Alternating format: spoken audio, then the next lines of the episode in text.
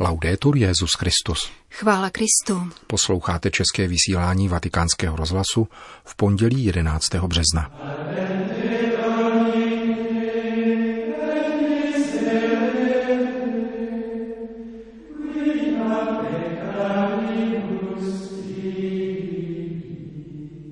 V rekolekčním domu v Ariči nedaleko Říma začal papež spolu se svými spolupracovníky z římské kurie duchovní obnovu. Smíření, první část meditace, kterou pronesl římský biskup na setkání s kněžími svojí diecéze. To jsou hlavní témata našeho dnešního pořadu, kterým provázejí Jana Gruberová a Milan Glázer. Zprávy vatikánského rozhlasu. Vatikán. Papež František se svými nejbližšími spolupracovníky se v neděli odpoledne odebral do exercičního domu božského mistra v obci Aríča na pětidenní duchovní cvičení. Až do pátku 15. března se tedy nebudou konat veřejná papežská vystoupení, včetně středeční generální audience, která letos připadne na šesté výročí zahájení Františkova pontifikátu.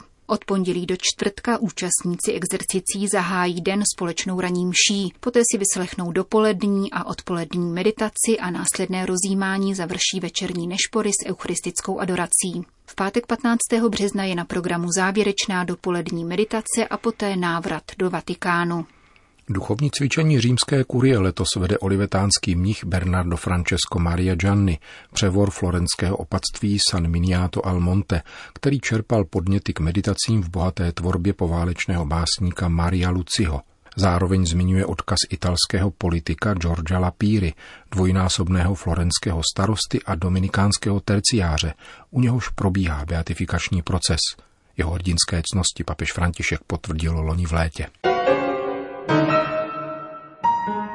Minulý čtvrtek se v bazilice svatého Jana na Lateránu setkal římský biskup s kněžími svojí diecéze, jak je každoročně zvykem na začátku postní doby. Setkání mělo podobu kajícné bohoslužby spojené s příležitostí přistoupit ke svátosti pokání, kterou kněžím v jedné ze spovědnic přibližně hodinu uděloval také papež František. Ten potom pronesl půlhodinovou meditaci o smíření, s níž vás postupně seznámíme. Dnes přinášíme její první část.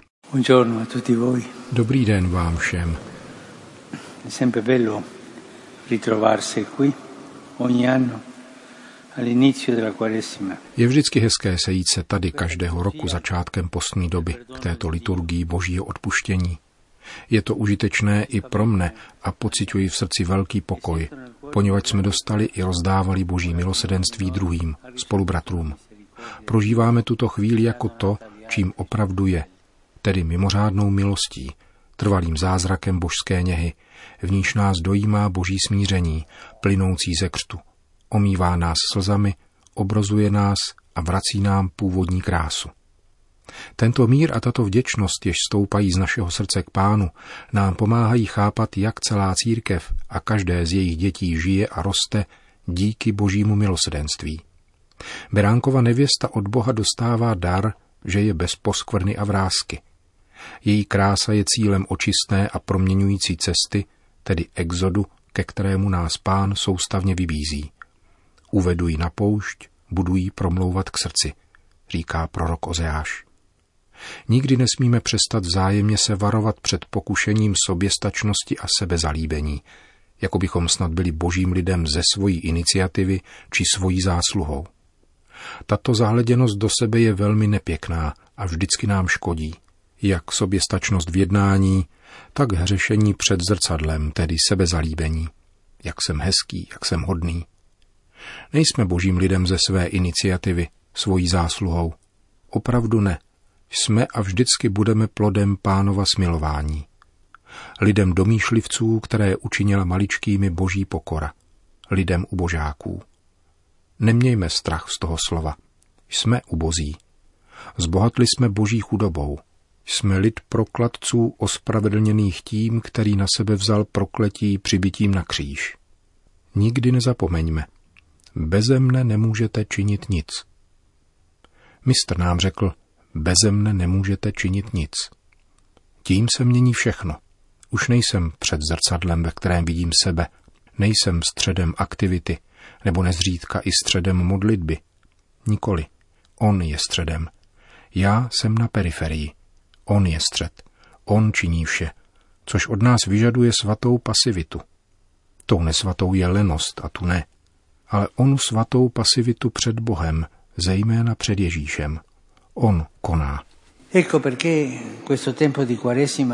Proto je postní doba opravdovou milostí. Umožňuje nám usebrat se před Bohem a nechat jej, aby byl vším. Jeho láska nás pozvedá z prachu. Pomni, že bezem nejsi prach, jak nám včera řekl pán. Jeho duch, opět vdechnutý našemu chřípí, nám dává život vzkříšených. Rukou Boha jsme byli stvořeni k obrazu a podobě jeho trojičního tajemství, učinění mnohými v jednotě, různými, ale vzájemně neoddělitelnými. Boží odpuštění, které jsme dnes slavili, je síla, která upevňuje společenství na všech stupních. Mezi námi kněžími v jediném diecézním kněžstvu. Se všemi křesťany v jediném těle, kterým je církev. Se všemi lidmi v jednotě lidské rodiny. Pán nás vzájemně představuje a říká, hle, tvůj bratr, kost z mých kostí, tělo z mého těla, ten, s kterým si povolán žít v lásce, která nikdy nepřestává. Na sedm let pastorální konverze naší diecéze, jež nás dělí od jubilea roku 2025, jsem vám navrhnul jako paradigma knihu Exodus. Pán je činí tehdy jako dnes a proměňuje nelid na boží lid. To je jeho přání i plán, také vzhledem k nám. Co činí pán, když musí v epizodě se zlatým bíčkem smutně konstatovat, že Izrael je tvrdošíný lid, nakloněný ke zlému? Zahajuje trpělivé dílo smíření, moudrou pedagogiku, v níž hrozí i utěšuje. Dává na vědomí důsledky spáchaného zla a rozhoduje se zapomenout na hřích. Trestá lid a zasazenou ránu hojí. Právě text Exodu, který nabízíte k meditaci v postní době svým komunitám, naznačuje, že pán, jak se zdá, přijal radikální rozhodnutí. Nepůjdu uprostřed vás. Pán vyvozuje závěr a vzdaluje se. To je naše zkušenost v nepěkných okamžicích duchovní neútěchy. Pokud někdo z vás takové okamžiky nezná, radím mu, aby si promluvil s nějakým dobrým spovědníkem, spirituálem, protože jeho životu něco schází. Nevím, co to je, ale neznat zklamání není normální. A řekl bych, že to není křesťanské. Takové okamžiky známe. Nepůjdu už v tvém čele, pošlu svého anděla, aby šel před tebou, ale já nepůjdu. Čteme v knize Exodus. Když nás pán opustí, ocitáme se bez jeho přítomnosti. Jsme ve farnosti, pracujeme, jsme zaneprázdněni, ale bez pánovy přítomnosti v neútěše. Na druhé straně lid, možná z netrpělivosti, anebo proto, že se cítil opuštěn, protože Mojžíš stále zůstával na vrcholku hory, vzal si stranou proroka vybraného Bohem a žádal od Árona, aby zbudoval idol, němý obraz Boha, který by kráčel na čele. Lid netoleruje Mojžíšovu absenci, ocitá se v neútěše a i hned kvůli svému pohodlí hledá jiného Boha. Někdy, když nemáme neútěchu, máme možná i doly. Ne, mám se dobře, jsem spokojen a smutek z opuštěnosti Bohem nepřijde nikdy.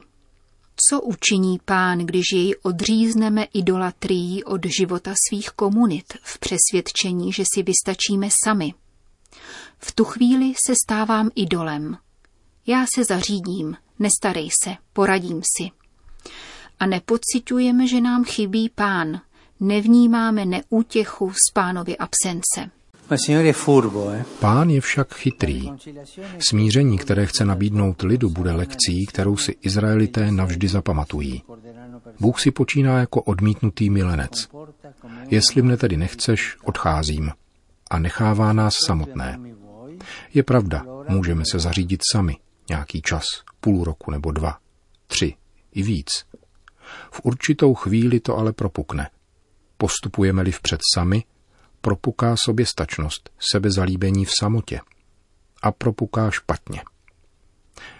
Vzpomínám si na jednoho dobrého kněze, výborného řeholníka, kterého jsem dobře znal, brilantního. Pokud se v nějaké komunitě vyskytl problém, představení jej tam posílali najít řešení. Na kolej univerzitu. Byl vynikající. Uctíval však své posvátné zrcadlo. Příliš se zlížel sám v sobě. A Bůh k němu byl dobrý. Jednoho dne mu dal pocítit, že je v životě sám a že mnoho ztratil. Neodvážil se říkat pánu, zařídil jsem to či ono. Ne, postřehnul, že je sám. A největší milost, kterou pán může dát v takové situaci, největší milost podle mého, je rozplakat se. Milost slz. Rozplakal se nad promarněným časem. Plakal, protože posvátné zrcadlo mu nedalo, co od sebe očekával. A pokorně začal od začátku. Když pán odchází, protože jej vyháníme, je třeba prosit o dar slz. Oplakávat pánovu absenci. Pána, který říká, nechceš mne, tak odcházím. A počas se dojde k tomu, co se stalo onomu knězi. Vraťme se k exodu. Kýžený účinek se dostavil. Když lid uslyšel tato hrozivá slova, začali truchlit a nikdo si nepřipnul žádnou ozdobu. Izraelitům neuniklo, že není horšího trestu než toto božské rozhodnutí, které odporuje jeho svatému jménu jsem, který jsem. Tento výraz má konkrétní význam, nikoli abstraktní, ale lze ho snad tlumočit slovy Jsem ten, který je a bude s tebou. Zjistíš-li, že odešel, protože si ho vyhnal, je milostí to pocítit. Pokud si toho nevšimneš, nastává bolest. A neděl není řešením, byl to naopak stálý svědek absence Boha. Proto lid reaguje zármutkem. Toto je další riziko, protože existuje smutek dobrý a špatný. Tady, ve chvílích smutku, je třeba rozlišovat. Jaký je můj smutek, odkud přichází, Někdy je dobrý, přichází od Boha, z boží absence, jako ve zmíněném případě. Jindy je také sebezalíbením. Není to tak? Co bychom zakusili, kdyby nám skříšený pán řekl, pokračujte ve svých církevních aktivitách a svých liturgiích, ale já už v nich a v působení vašich svátostí přítomen nebudu. Když totiž přijímáte svá rozhodnutí, řídíte se světskými a nikoli evangelními kritérii. Stáhnu se tedy úplně stranou. Všechno by bylo prázdné, zbavené smyslu. Nebylo by to nic než prach. Tato boží hrozba dává průchod tušení, čím by byl náš život bez něho, pokud by opravdu navždy odvrátil svoji tvář. Nastala by smrt, beznaděj, peklo. Beze mne nemůžete činit nic. Pán nám znovu na živém těle demaskuje naše pokrytectví a ukazuje, čím skutečně je jeho milosrdenství. Bůh Mojžíšovi nahoře zjevuje svou slávu a svoje svaté jméno. Hospodin, hospodin, Bůh milosrdný a milostivý, schovývavý, velmi laskavý a věrný. V této milostné hře, kterou rozvíjí Bůh a která je tvořena hrozbou absence a vrácené přítomnosti, já sám půjdu a dám ti odpočinek, Bůh uskutečňuje smíření se svým lidem. Izrael vyjde z této bolestné zkušenosti, která jej navždy poznamená s novou zralostí. Je si více vědom, kým je Bůh, který jej vysvobodil z Egypta, je bystřejší v chápání pravých úskalí cesty. Mohli bychom říci, že se více obává sebe než hadů na poušti. To je dobré mít trochu strachu ze sebe, ze svojí všemohoucnosti, své prohnanosti, svých úkrytů a svojí obojakosti. Trošku strachu. Pokud to lze, tak se toho obávat víc než hadů, protože toto je opravdový jed. Takový lid je více sjednocen s Mojžíšem a s božím slovem, kterému hlásá. Zkušenost hříchu a božího odpuštění je tím, co umožnilo Izraeli stát se více lidem, který patří Bohu. To byla první část meditace Petrova nástupce o smíření. Pokračování zítra. Končíme české vysílání vatikánského rozhlasu. Chvála Kristu. Laudetur Jezus Christus.